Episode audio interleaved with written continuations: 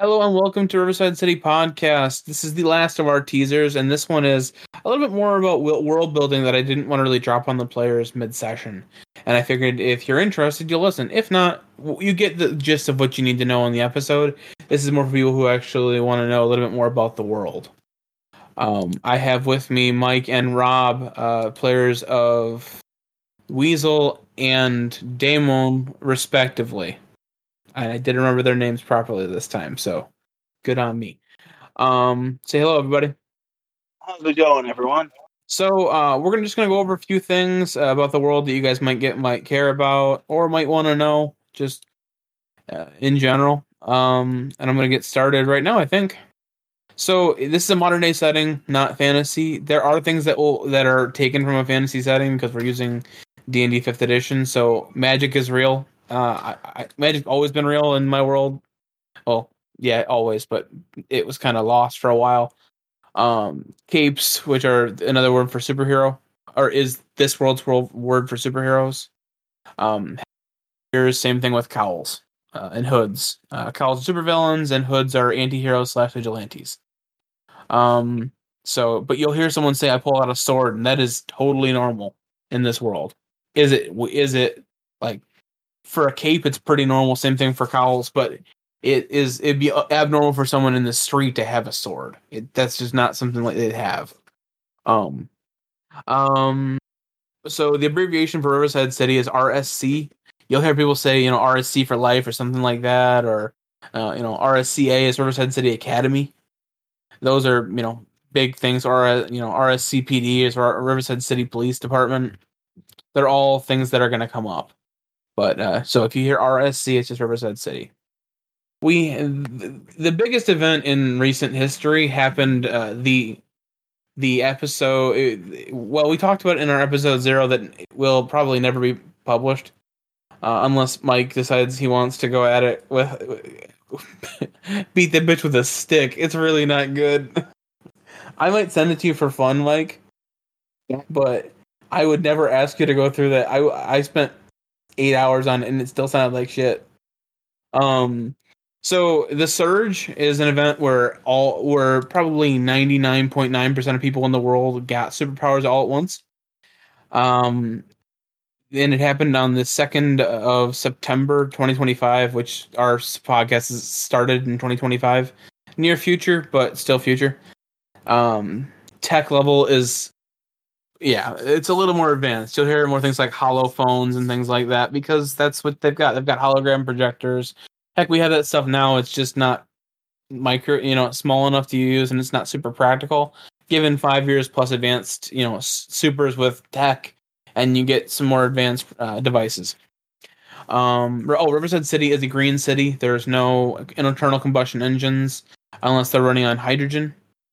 Uh, so mostly electric vehicles and uh, hydrogen fuel cell cars as well.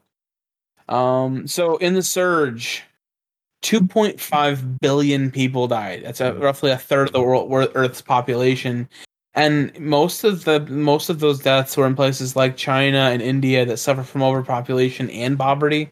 The combination, because everyone's trying to take everything from everybody else. Um, the militaries were unable to stop it because their firearms wouldn't work. Uh, after the surge, it seems like gunpowder lost its explosive capability. It can still be used uh, to clean metal because gunpowder can actually be used to strip off uh, rust and uh, patina from metal. Uh, added a little bit of water. Something I learned uh, from Ed Greenwood in the Forgotten Realms series novels series. Um, ironically, in the the suck in Riverside City, which is the poor area and yet, no, I did not.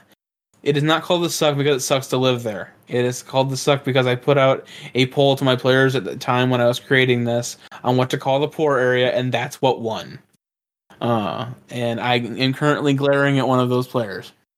Did the thing. Yeah, uh, and yeah, but in, in, in the end, uh, it actually ended up being you know not too bad, and as long as we take it as it's not them saying it's sucky to live there, it's just it, it sucks people back in. That's what, what the the the joke is there. Um, but because of El Combustion and uh, who is Weasel's grandfather, and Weasel, who was played by Mike, they helped the people of the Suck look at the surge as an opportunity, not just a detriment. A detriment, and they they not single handedly. There were other capes out there doing the same thing, but they really did help the Suck not go crazy like it was going to. So good on them. Um, moving forward, uh, the FSA is the federal superpowered agency. They're in charge of handling super related crime in the United States. Uh, Pre surge, approximately 50% of capes work directly for them. 25% more were worked on an on and off basis or contractual basis. And the other 25% of capes were purely private contractors or members of other teams that didn't really mix with the FSA. Um, Post surge, they don't know what it's going to be like because if everyone's got powers, do they just become the new police? They don't know. I don't think they will. Uh, I think that the police will, you know, get used to dealing with power people. But if it comes to someone who's a true cowl, that'll that'll be when the FSA step in. Uh, any comments, uh, boys? You're going to mention Interpol. I'm going there. Okay. All right. Um, so after that, we have the ISA, which is the International Superpowered Agency. Same thing as the FSA, except for more on an international level. Uh, international supers were uh, they are much less plentiful than the than the uh, I'm sorry, international capes and cowls are less plentiful than they are in the states, uh, because probably eighty percent, seventy percent of eh, more like fifty percent of the of power people in the world before the surge were in the United States. Um, due to powerful families moving to the uh, the states over over the years, um, hundreds and hundreds of years. And I'll get onto why that matters in a, in a minute. Um, but the, the ISA are in charge of handling super related crimes alongside Interpol for non super related crimes, and they they operate out of the same kind of building. Uh, I don't remember where that base is. I'm going to say it's in Belgium because I want it to be in Belgium now. um, major companies that you need to know about are the are Alano Corp, Corp which is uh, mostly green tech and weaponry, are the largest country in the world. Uh, and if you think of them as Tesla plus Google plus advanced weapon energy weapon development, you're pretty close. um, and if you play Shadowrun, they're very much like the Draco Foundation. They're the traditional good guys. Um, also, Shadowrun is fun, but the game system can usually use some work. uh, but yeah, Draco Foundation for them. Um, another major cor- corporation are Clawtech. It's a very large competitor to Alano Corp. Uh, they are a large, mostly military contractor, uh, focusing on the defensive side of things. Uh, lots of capes uh, and some cowls and hoods, if they can get a hold of them, use Clawtech uh, suits with a capital S. You know, that's what they call this, like super suits, and they're just suits uh, in this world uh, slash gear for defensive purposes. They're also in other fields, spe- specifically in nanorobotics. Uh, they are the leader. Um, if you want if you want armor that, that looks like a wristwatch, and then you then you kind of like send energy through it, or you touch it, and it turns into a full on super suit. You're talking to Claw. They're the people who handle that kind of stuff. Um, and the last person I really want to talk about is uh, Professor Tenzi. Uh, she is the smartest person on the planet, documented. Uh, she's also she, she's been on the public scene since uh, she uh, the 40s. Uh, she doesn't seem to age because because she looks exactly like she did, you know, 85 years ago. Um, and she makes nearly all the suits for capes, and suits being the capital S suits again.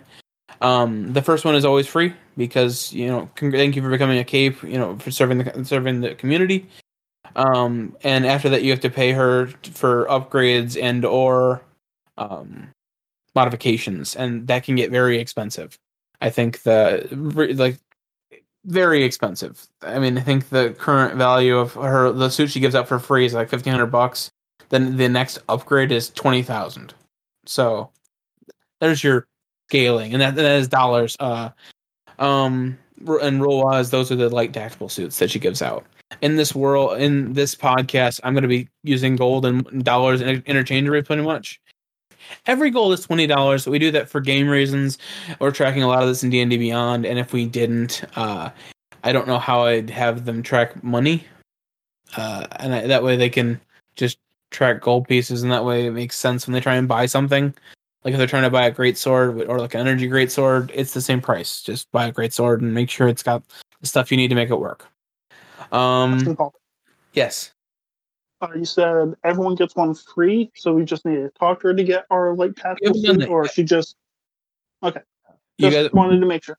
Yep, and I actually want to. I want you guys to do that in one of these episodes is to go up and meet her, and I get to talk as her because I have a, a good idea of who she is as a person, uh, due to the book, and I'll talk about that at the end of this. Um, I already met her. you, yeah, you've met her. I, I love her. Um, uh, did you meet, did you meet her because of your grandfather, or you mean you you know her as a character because you read the book? I brought in that one lady. You're right. You have met her, but you did not. You did not go for a fitting. So Right. Um. All right. So uh, after that, uh, while I was looking at this list, things I didn't mention, I had it in my head and I lost it. Oh, so the big deal that I I haven't even talked about in the podcast yet is. So all these superpowers aren't just random. They're all random genetic mutations, but they're all based on a bloodline. Uh, for example, uh, there's a there's a very well known cape. uh, Her name is Brigitte, uh, like the uh, not Nor uh. I want to say like, from the Tuatha Danann.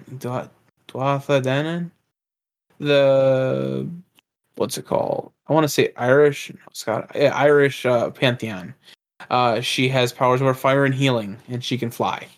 Uh, her bloodline is that of a phoenix. Somewhere in the in in the way, way forgotten past, somehow somehow a phoenix blood got mixed in. Ph- Phoenix either blessed her family or you know became part of her family, and that's where her powers come from. So she can fly. She's got healing, really really powerful healing, and she can do quite a bit of damage with fire. Um, other people like uh, the main El Combustion mated with that explosion. uh, combustion well, it probably came from some sort of powerful mage who focused on uh, energy uh, on explosions years and years and years ago. It, or it could be something else. I haven't come up with that answer. That's up for Mike to decide what his bloodline would be. And I just find it funny that if he mated with an explosion, Uh, uh, yeah. Oh, thank you for that, Mike. I forgot to do that. Pinned. Yep. and Okay. in your Discord. um, so yeah, but uh, so all all these powers are from years and years of. I mean, hundreds of thousands, eh, at least fifty thousand years ago, if not farther back, of history. Um, no, more like a million years ago, even, uh, or a long, long time ago, where all these bloodlines come in and magic was a thing and something happened and it went most of it went away. There's always there's always been magic in this world. It's just more hidden. And people who powered people were much less common because the bloodlines were suppressed most of them at least. Um until uh the battle between plasmos and thunder which leveled st louis and created uh riverside city. Oh also, Riverside City is set in the crater that used to be St. Louis. In case I didn't say that, the uh, Mississippi River runs right through it. Millennium Lake is in the middle, with detention in the middle of that, which is like a super prison. And uh, the, it's actually a straight channel through the city into a uh, into a river, and out the other side, uh, which was carved out by supers to save the city from flooding, uh, or the to save the whole like uh, crater from flooding and becoming a giant lake. Um, beyond that, uh, not not everyone, or very actually, very few people know that that's where the powers come from. Is that it's ancestry based. Um, the FSA just recently discovered that in the last five years, uh, in in world, and even then, it's very it's very tough to figure out. Uh, no one has come up with like a scanner that'll tell you what you're based off of. Um, though I know Professor Tenzi is working on one because she's my brain. She's one of my brain children. Um, any questions, guys, before we get ready to wrap up here? Or actually, any comments or things that might be helpful for people? I got nothing. Was, was I was I pretty thorough? Yeah. Anything? Anything? Okay, Rob. As someone who didn't read the book, do you have questions? I've been given enough context through other conversations, maybe some of it non-recorded. But one thing to point out, because it hasn't been said yet, CARE. What does it stand for? I don't know. Uh, it is I know, the, but the care audience organ- doesn't know either. So Well, they're the care organization, and they are based in Riverside City. Um, and their symbol looks like a red circle with two lines through it, kind of like a fan, like a pause button if the uh, if the lines went to top and bottom.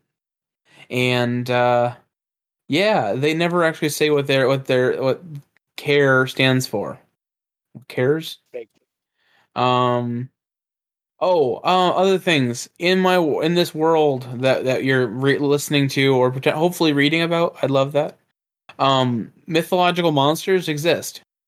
They're very well hidden, and a lot of them became well, like I said, they made it with people or became part of the bloodline. So werewolves exist, vampires they exist.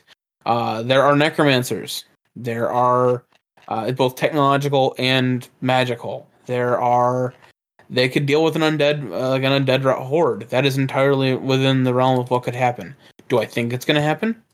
No, but it's possible.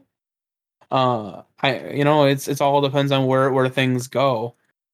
Uh, yes, the Tarrasque could theoretically be there. Um, as I read a message from Mike who's in the chat, he could just ask. Um, but yeah, the Tar- the Tarrasque could theoretically be around, and I don't think he is, or they it is because it was pretty much a magical creation of some wizards in D and D.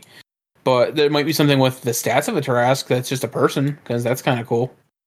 Um, beyond that, I think that's all I had to go over with you guys. This has probably been like a 30 minute recording of just lore dump.